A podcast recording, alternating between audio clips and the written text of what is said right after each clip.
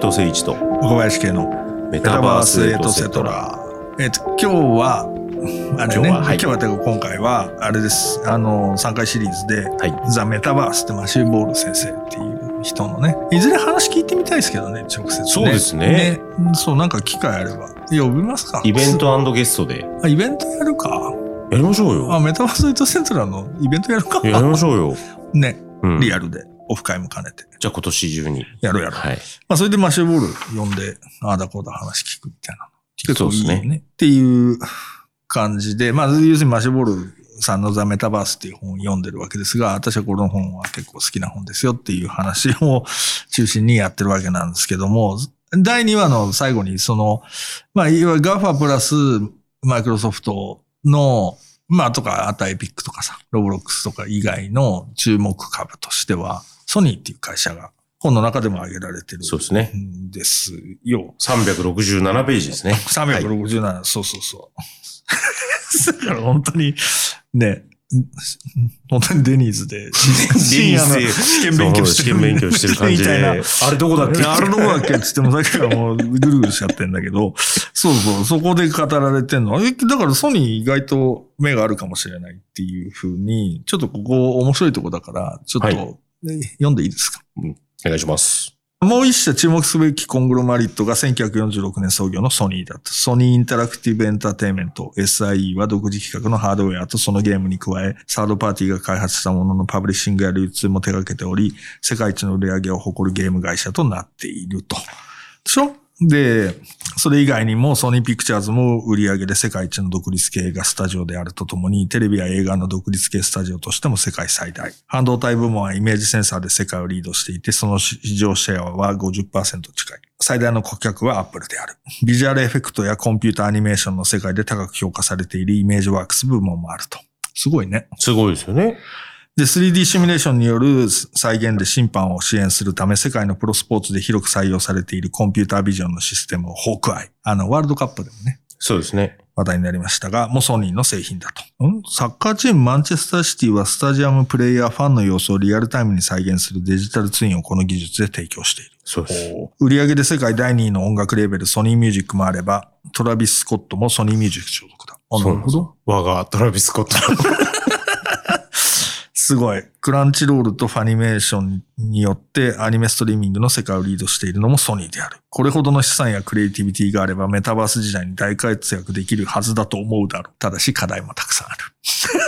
そうです えーソニーのゲームはプレイステーション専用ばかりで SIE もモバイルやクロスプラットフォーム、マルチプレイヤーのゲームでヒットを飛ばした実績がほとんどない。ゲームのハードウェアやコンテンツには強いが、オンラインサービスへの対応は鈍いし、コンピュートやネットワーキングインフラ、バーチャルプロダクションをリードする立場にもない。日本は半導体に強い国であるにもかかわらず、有力と目される企業は出ていない。つまり、ソニーがメタバースに舵を切る際には、おそらく GAFA、M、M ね、GAFA プラス M のサービスや製品を使わざるを得ないわけだと。で、GAFAM に比べるとソニーはユーザー数も少ないし、エンジニアも数も少ない。研究開発費も GAFAM ならせいぜい数ヶ月分か、下手すれば数週間分が年間予算だ。そのせいか、ソニーは機械損失を繰り返してきたことで知られている。厳しいね。ね厳しいですね今後メタバースで異彩を放つには、技術革新に加え、もともと横のつながりを強みとする会社にとっても難しいレベルで部門間の協力を実現しなければならない。また、今、プレイステーションをはじめソニーのエコシステムはいずれも自社製品のみでかっちり組み上げられているが、今後はそういう縛りをなくし、サードパーティーのプラットフォームにも対応しなければならない。課題だらけじゃんか。そうですまあ、ね実質、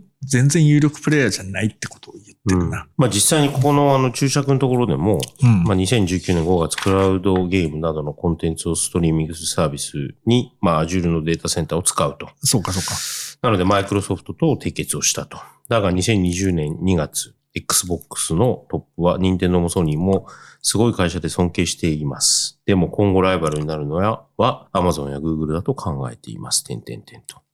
任天堂やソニーをディスるつもりはないのですが、いわゆるゲーム会社は立ち位置が微妙に苦しいと思うのです。彼らも Azure と同じようなものを作ろうとすることはできるでしょうけど、でも我々随分前からクラウドに膨大な投資をしてきていますからね、と。いやー、これでも、すごく僕、このページでこう、まあ、日本の企業の実態うん。ですよね。まあ、ドメインはものすごいいいものがあるんだけど、点が全く繋がってないっていう。そうですね。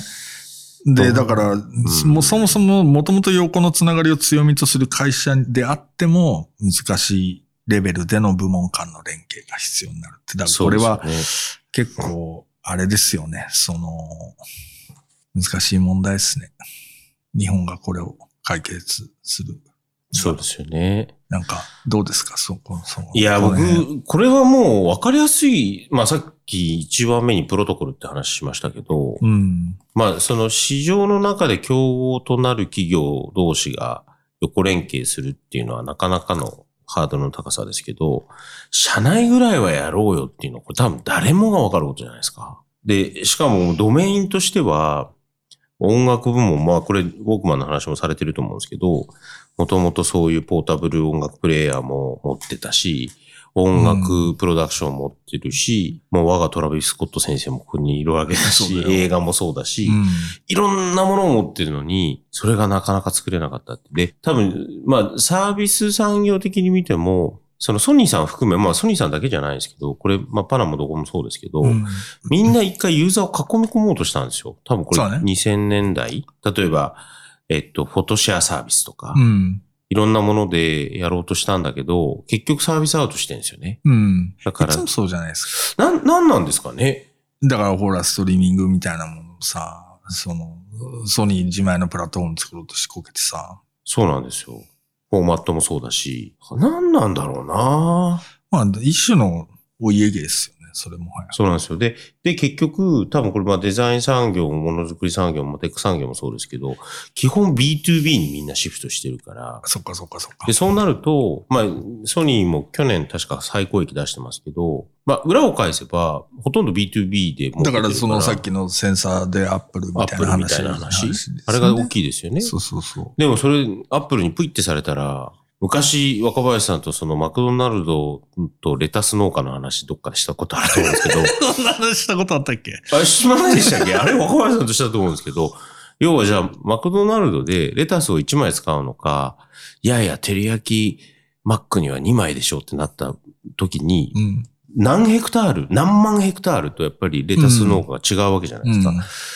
だから僕はすごい思ったのは、その GAFAM って言われてるところは、うん自分たちで舵を取れるんですよ。まあ、いくらメタみたいな、うん。あれは成功なのかっていう議論があれ、ただ自分たちで舵を切ることができるんだけど、うんその日本企業が B2B にシフトしているというか、まあそこに生きる過程を持っているわけで、そうなると、クライアントが、いや、やっぱやめたってなったら、全部こけるわけですよ、ね。まあそうですよね。そう、だからそこは結構問題じゃないですか。だからやっぱりほら、なんていうの？それこそ、なんか、やっぱりこれからの時代ってさ、なんか、それこそ斉藤さんのとこもそうかもしれないけどさ、なんか、いわゆる受注仕事みたいなもんでやってるばっかりって結構、それはそれでリスクじゃないですか。で、まあもちろんその受注先増やすみたいなことも大事だけど、やっぱり自分たちでなんか、その商品作ってとかっていう風にシフトしていかないと、なあみたいなさ。本当本当そう思いますよね。だから、なんかこう、まあよくフロービジネスから、要は受注型のフロービジネスからストックビジネスのシフトしていかなきゃいけない。まあうちぐらいの超小企業でも。やってなきゃいけないし、なんかそこはすごい、今年大きなシフトが日本の中小企業、ベンチャーのところでも、起きる僕は起きていかないといけないんじゃないかな。まあそうかもしれないね。まあこれもまた関係ない話ですけど、うん。朝ドラって見てます？今 NHK。見てない見てない。NHK の朝ドラが、まあ、ネジ工場の話なんですよ。なんだっけ今？あ、舞い上がれだ。うん。舞い上がれってね。はい。で、それで、娘さんがパイロットを目指すわけですよ。ほほ。なんだけど、お父さんが亡くなって、お父さんのネジ工場を自分で継ぐって話なんですよ。うんただネジ工場って、さっきの話だと超 B2B だから、うん。受注が取れるか取れないか。そうだよね。で、ちょうど今、リーマンショックが終わったぐらいなんですけど、時代的にはそのドラマの中でね。結構最近の話だ。最近の話なんですよ。なるほど。なんですけど、俺もう朝、あれ見てて、いや、中小って、まあうちもそうですけど、朝からまたこうなんか現実に戻す朝ドラをやってるなと思いながら、毎日、やばい、ちょっとちゃんと仕事をしない。まあちゃんと仕事してますけど、そうだよね。だだから本当ストックビジネスを作んないと、まずいなって思いますよね。なるほど。そう。でね、だからその、あの、ちょっとこれね、関係ある話のような気もするんだけど、直接関係ないかもしれないんだけど、あの、このザ・メタバースの353ページにね、メタバースの経済価値っていう。項目があってね。で、ここ何の話してるかっていうと、メタバース経済みたいなものっていうのは基本的に測定ができませんって言ってるわけね。うんうん。なんだけど、まあなんか試算するのは楽しいんだけどねっていう風な話をしてるわけ。で、ここでなんか語られてる問題って確かになるほどなと思うんだけれども、えっとね、こういうことが書かれてるんですよ。今現在、モバイルインターネット時代に入ってからでも15年以上が過ぎてるし、インターネット時代に入ってからなら40年以上、デジタルコンピューティング時代ならそれこそ70年からが経っているというのに、モバイル経済の規模も、インターネット経済の規模も、デジタル経済の規模も共通認識などない。どころか、規模を推測しようとする人さえほとんどいないのが現実だというふうに言ってるわけ。で、これなんでかっていうふうな話で言うとね、何々経済とは言うが、そもそもその実態は絡み合う技術の集合体が従来型経済に乗っているだけであり、本当の意味で経済などではないのだから推測も難しいのが当たり前だというふうに言っていて、で、例えば、このザ・メタバースっていう本を例に考えてみようって言ってるわけ。で、紙の本を通販サイトで買ったという人は少なくないだろうと。うん。その時、その代金はデジタル収益にカウントされるのか。つまりアマゾンで買った時に、どこアマゾンだからさ、別にデジタルじゃん、みたいな。で、紙自体は別にデジタルじゃないけど、それデジタル経済みたいなことで言った時に、そこってどういう計算すんの？みたいな話ね。うん。とか。とかね、例えばあるいは Facebook の記事がなければ本書など知りもしなかったとしたらどう考えるべきなのか。本書を書くのに使ったワープロがオフラインからクラウドベース化によってそのあたりが変わると考えるべきなのか。確かとか、インターネット収益やモバイル収益などデジタル収益の一部を取り出して考えると話がさらにややこしくなるって言ってるわけ。で、えっ、とね、ここここ。Wi-Fi にしか対応していなくて、自宅の外に持ち出さない iPad は、うんモバイル機器と言えるのか。に。うん。多分そう考えるべきなのだろうが、では Wi-Fi 対応のスマートテレビがモバイル機器ではないのはなぜなのか。で、それモバイルじゃんっていう話とかね。そもそも無線で送受信されるビットも伝送経路のほとんどは優先なのに、それでもモバイルインターネットの収益だと言えるのか。そういう意味ではインターネットがなかったとしても売れるデジタル機器などないだろうと。とかね。だからメタバースについても同じことが起こると。リアルタイムレンダリングで同時接続ユーザーが多い 3D 仮想世界を楽しみたいから GPU をアップグレードしたいと。それだけを目的に3年前の iPad を新しい iPad Pro に買い替えた場合、いくらをメタバース分としてカウントすればいいのか。経済効果としてね。うんうん。NFT やフォートナイト版をバンドルしたスニーカーをナイキが売ったとき、メタバース収益にカウントすべき部分はあるのかあるとしたらいくらなのかみたいな話が出てくる。だからバーチャルとリアルみたいなものってもう、要するに線引きができなくなってるじゃんっていう風な話の中でさ。でで、やっぱりなんかほら、デジタルってそういう風にさ作用するじゃん。インターネットとかっていうのってさ、その、全部シームレスにしちゃうみたいなことでいくと。だから、そ、その時に、だから今までのその、横の連携みたいなものってそれに対応してるわけじゃないですか。その、はいさっき言った企業の中での横の連携みたいなのって、その、ビロビロっと全部が繋がっちゃう状況っていうのを、例えば、その、どこの部門のあれとしてカウントしていくのかみたいなこととかっていうこととかだし、日本の企業だとそもそも昔の、なんていうのかな、工業製品のその組織図で編成されてるからさ。だからそれで今みたいな状況っていうのをさ、モバイル部門みたいなのが立ち上がったけど、でも Wi-Fi 繋がってテレビなんやねんみたいな話とかってさ、わけわかんないじゃないですか。うん。だからそこ、そことなんかあれがやっぱり合ってないみたいな。だから、おその、例えば昔のレコードやってさ、洋楽と邦楽に分かれてたじゃないですか。はい。で、K-POP みたいなのが出てきた時に、もう話がもうわけわかんなくなっちゃうんですよ。確かに。だから、ある時期タワーレコードって、なぜか、その、ワールドミュージックの部門に K-POP 置いてあったわけですよ。だけど、誰もワールドミュージックとは思ってないわけですよ。うん。だけど、それってほら、結局、どのフロアの売り上げにするかみたいな話でいくとさ、うん。とか、どこに収めんといいんだろうみたいな。で、しかもワールドミュージック聞くやつと K-POP 聞くやつ関係ないから。うん。両方聞いてるやついるとは思うけど、そうじゃない。だから、いわゆるワールドミュージック好きみたいな話。だから K-POP ファンとそこ被んねえからみたいな話とかってなんかややこしくなる。だから、だけど、からその、そういう感じなの分かります？わかる。うん。だからもう今なんか話聞いてても、まあこの、マシュー・ウォールさんのこの記事見てて、記事とか、あの、見てても、まあもうマーケティングベースではないってことですね。まあもちろんマーケティングベースではあるんだけど、なんか市場規模がこれだから、ここに突っ込んでいこうみたいな考え方ではなく、その前回第2話で話したみたいな、これがあるから、呪術つなぎ的に、あの、アイス緑茶が出てきた話の、術つなぎ的にどんどんどんどんこう、橋をつけて次のフェーズに渡っていくっていうのが、僕はベースだと思うんですけど、まあなんかこう、なんつう、ど、どこから始まってんのかって僕は80年代だと思うんですけど、そのマーケティング理論でこの市場規模にこれを投入するとこれぐらいの経済効果が出るっていうところに偏りすぎたと。で、今ってもっと複雑になっていると思うんですよね。そうだと思うねそこの現実を受け入れると、まあ最近またそのデザイン業界というかそのものづくり業界だと UX っていうそのユーザーエクスペリエンスっていうところが結構もう一回再評価を受けているようなイメージが僕はあって、だからそこを評価した上でサービスを作らないと結局市場規模がこうだからこれに対してこういうお金のその課金をしていきますじゃもう多分無理だと思うんですよね。まあそうかもね。うんそう、だし、まあだから昔はだからそういう意味で言うと、なんていうのかな。そこまで、その、うん不確実性が高くないマーケットではあったんだろうとは思うんですよ。うんだからその、プレイヤーもさ、例えばさっきのい飲料みたいなことで言うとさ、プレイヤーもそそんなに多くないわけだし、その、マーケット規模っていうのは大体これぐらいで安定してあって、まあ、その右肩上がりで、だったのかもしれないけど、そのそこそこ安定はしてるっていう風なところで、まあなんて言うんだろうな。その安定性の中での投資しやすさみたいなものっていうのはあったのかもしれないですけどね。だからそれってだから今今メタバースに投資するかみたいな話って、ウーロン茶に投資するみたいな話とちょっとまあ全然レベルが違うっていうか、その、なんか、基本的には存在してないマーケットをどう見るかみたいな話だし、それをどういうふうにこう、ある意味作り上げていくかみたいなことだったりはするんだろうなっていううん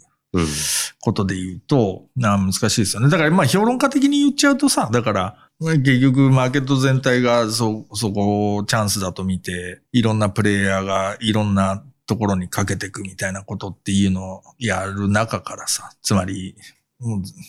なんていうの、ある意味こう、死死類類の中からさ、100社あったら1社残ればそれでいいじゃんみたいな。それは、その、評論家的にはそういうことは言えるけど、その、社会としてそれを許容できんのかみたいなことはあるんだろうなっていうふうな気はするし、だから中国とかでも EV みたいな話で、俺なんか年末に見たツイッターの投稿みたいなのだとさ、2022年に倒産した企業みたいなものがさ、バーッと一覧みたいになってる。で、生き残った企業と倒産した企業みたいな。だから全体で50あって、そのうち30が消えてるみたいな話なんですよ。うん。中国ってさ。で、それは、例えば、その中国って、ほら、アプリ開発するときとかも、要するに、100個同時に開発して、そうですその。生き残り戦やっていくみたいな感じでやるじゃないですか。で、ただそれってなんていうの？日本やっぱ難しさあるじゃないですか。つつまり、そのなんか失敗したくないって思う メンタリティだし、倒産させたみたいなこととかっていうのが、うんまあ少なくともプラスにはならないし、とかっていうことで言うとさ、その、バーッと、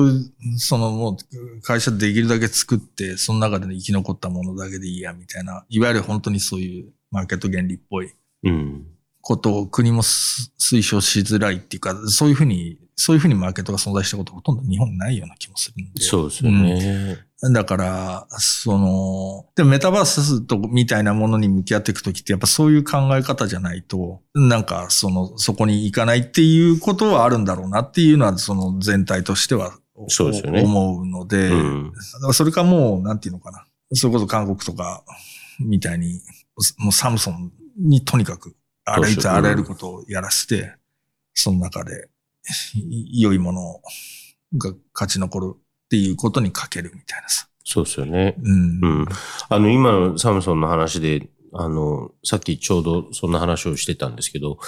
今年セス行かれた方いるかもわかんないですけど、セスって、まあ、もちろん日本企業さんもたくさん出てるんですけど、だいぶな面積で。なんですけど、まあ、結構 COVID になってセスのあり方が変わったなと思ったんですけど、今年行った人のみんなの印象は、うん韓国企業がめちゃくちゃ強い。ああ、そう。で、なんかまあ、その、なんですか、日本企業って、なんかビジネスのテックの部分はもう勝てないからやめた方がいいよって言われることがあったと。だから、まあ、韓国は、その、まあ、よくファンダムでも BTS の話とか、まあ、もしくは、あの、彼らも結構、今アートでもやっぱり韓国めちゃくちゃ強いし、で、あと、まあ、なんだったらもう日本すっ飛ばして、あその、韓国のアートフェア行くんで、アーティストさんあ、が。本当。で、デザインのところも韓国もすごい評価されてて、だからなんかその、まあ、集中と分散みたいなのを、まあ、ちょっと二極で考えると、要は住競争みたいな日本の中でのあり方と、韓国みたいなさっきのサムソンじゃないですけども、国策と、まあ半分国策として強くしていこうっていう、その、まあ自分たちの自国を強くして、それを対外アウトバウンドしてビジネスをしていくみたいなビジネスモデルだと、圧倒的に韓国の方が、まあ強いなっていう印象は、これは別に僕もマーケッターじゃないんで、あそこの市場がどうなってるかわかんないですけど、ものづくりの人たちと話すと、まあ今年の節操化見ててもやっぱそう思いますよね。ちょうどさ、ここの収録やる前のなんか会議でね、その、韓国の部活ってどうなってんだろうねみたいな話をたまたましてて。で、まああんま別に情報がないところでみんな検索したりしてこんな話ありますよとかつってさ、やり取りしてたんだけど、韓国やっぱりもう完全にエリート主義みたいな。まあほら受験が厳しいじゃない？だからその、そもそもスポーツに時間割かせるみたいなことっていうのがさ、その、リターンがかなりハイリターンじゃないと、やっぱ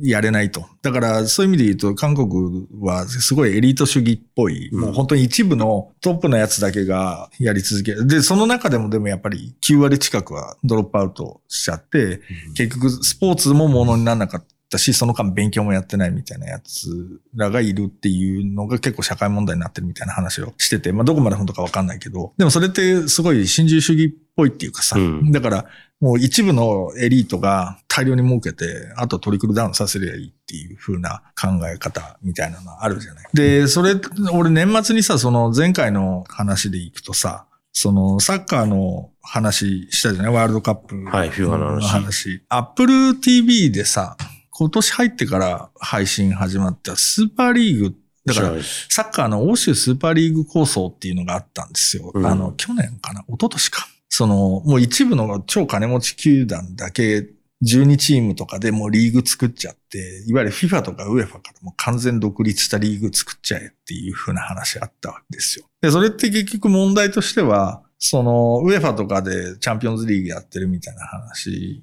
があるわけじゃないですか。で、それってそもそも、えっと、FIFA の3倍の収益ある。ええウェファだけで。はい。ウェファの株組織なんだけどね。はいだからそれってだってそうじゃん。チャンピオンズリーグ毎年やってるけど、まあそうですよ FIFA ねって直轄の大会ってワールドカップしかないから4年に1回しかなくて、だからインファンティーノって言ったら、その3年にしようとか2年にしようとかっていう画策をしてるわけね。で、そもそも UEFA としてはさ、だから FIFA の収益のどんだけ俺らが稼いでやってんねんっていうふうに思ってるわけで。で、その、例えばそのチャンピオンズリーグの中でもさ、結局チャンピオンズリーグの価値生んでんのってさ、要するにバルサとさ、レアルとさ、今だってパリ・サンジェルマンとさ、うん。チェルシーとさ、みたいな話になってくから、要するに誰がお前らのこと食わしてやってんねんって思ってるわけですよ。だから新自由主義っぽい考え方でいくと、そのその他の、ピラミッドの上だけあったらさ、もっと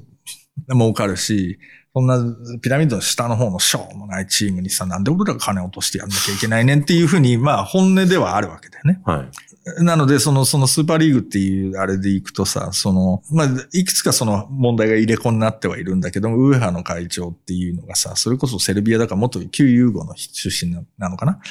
で、その、そのスーパーリーグみたいな、その独立して金持ちだけでリーグやろうみたいな許せんって立場なわけですよ。うん。で、それはまあもちろんチャンピオンズリーグっていうのが脅かされるから、その許せんっていう話になるわけなんですけど、で、その戦いを、ある意味なんて言ったらいい？えっとね、新自由主義と社会民主主義の戦いだっていう風なうん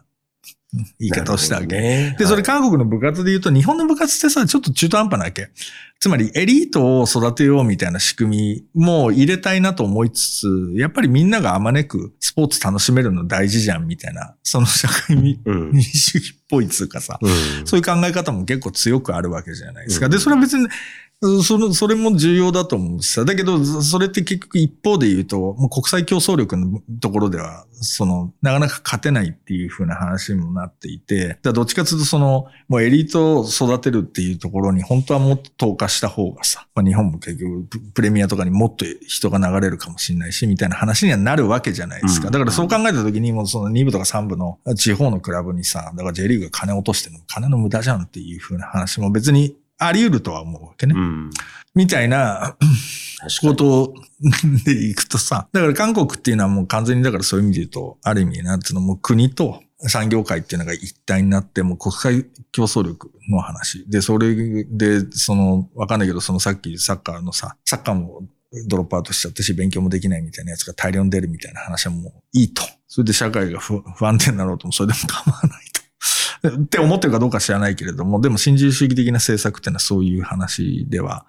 あるわけで、だからそ、そこそう、それはなかなかやっぱ難しい話ではあんだよな、みたいなことはあって。でもそれでね、やっぱりね、結構その、で、それはメタバースみたいな話とかでも、それこそファンダムみたいな話で言ってもさ、例えば DAO みたいなものでさ、なんかチーム運営しましょうみたいな話とか言ってもさ、結局その投資した額が多いやつの発言権が大きくなっちゃったりすると別に今と変わんないわけですよ。うん、っていうようなことが起きちゃったりするわけじゃない、ね、だけど、そのチームとしてもっと、で、そっち側のロジックっていうのはさ、そうやってどんどんどんどん経済のパイを大きくしていけば、貧しい奴らのところにも金落ちていくだろうっていうふうな理屈にはなるわけ、うん、なってるわけですよ。で、本当にそうなるんだっけみたいな話は、そうですよね。当然あったりするわけだけど、だからそのメタバースの運用みたいなものとかっていうのも、ちょっとその新自由主義っぽい、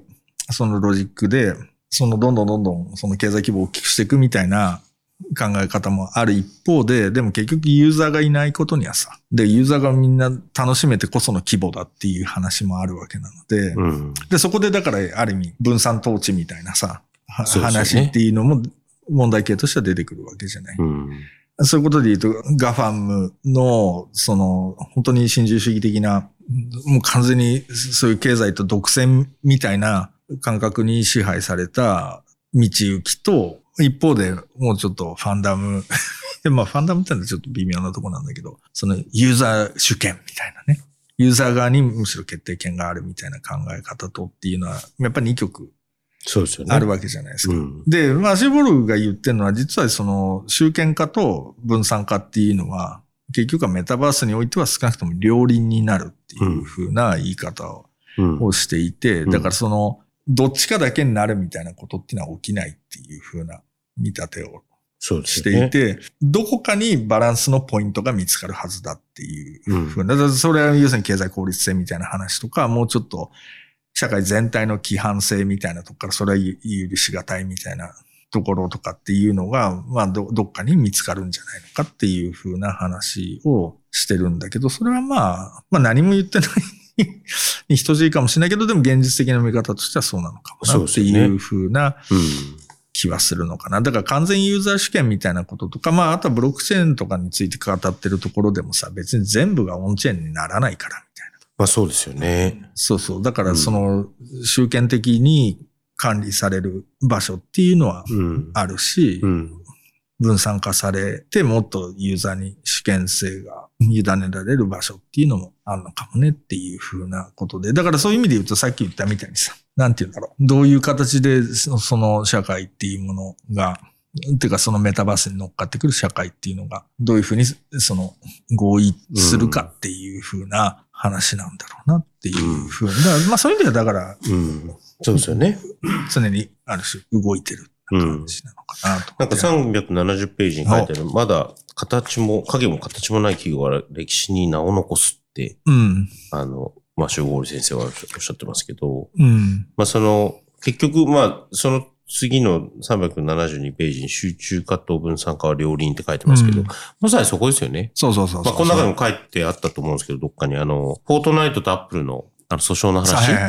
とかも、そうそうそうそうまあ、フォートナイトはどちらかっていうともう分散でいいだろうと。まあ、マルチプラットフォームでやってるゲームコンテンツとして。うん、だけど、じゃあなんでそのパーセンテージだけ飛ばされんだっていうのは、まあ、いろいろあったけど、まあ、両方混在するよねって話ですよね。まあ、そうかもね。うん。そうだね。ただなんかまあ、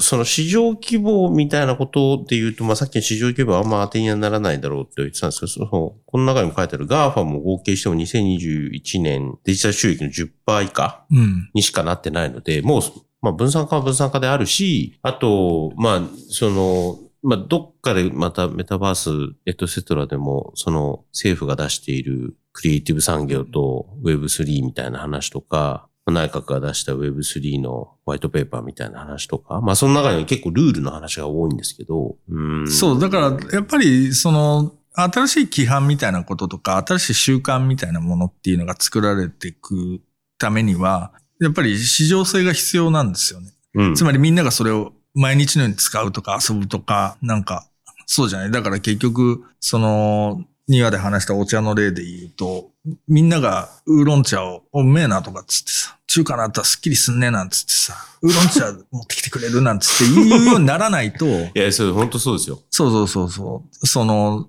新しい、ある種の、まあ習慣かな？みたいなものが生まれていかないと。だからそこはやっぱり市場側のことだよね。だからやっぱ政府は新しい習慣を作るみたいなことっていうのは、よっぽど強力なプロパガンダを発動しない限りは、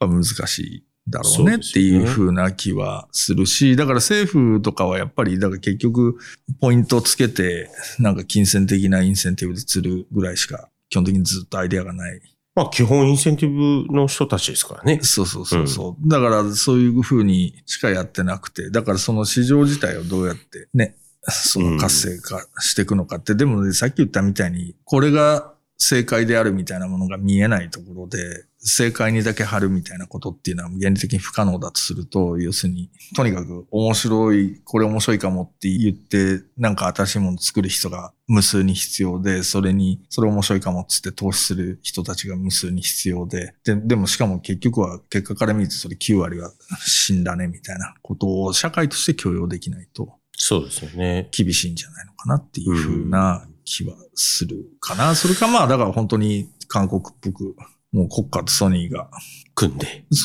なんか国策として考えるアウトみたいな。バウンドのビジネスを。うん、でもなんか今日、今回のエピソードで僕話しててすごく思ったのが、なんかいつからか、まあ僕なんか、まあデザインとかテックとか、なんかいろいろ扱ってる人たちが、どっかの段階からアイディアベース、要はポットでのアイディアベースみたいのにな、なくなったなと思ってて、それは要は、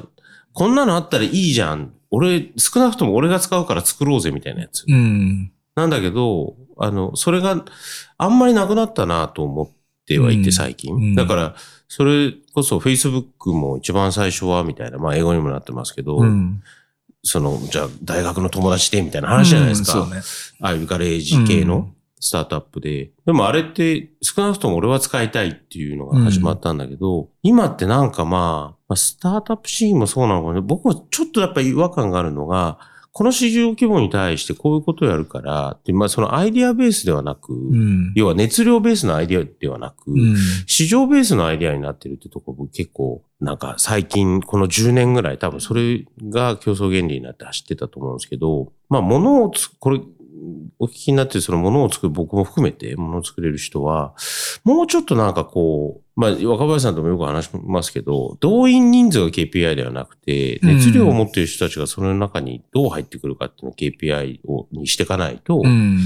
そのさっき、あの、マシュー・ボールも言ってたみたいに、まだ影も形もない人たちが名を残すっていうのは、なんかそっからしか出てこないような気がするんですよね。それはそうだと思う。うんただだからやっぱり全体がっていうか、要するに日本経済みたいなことを考えたときにさ、やっぱり、なんていうのかな。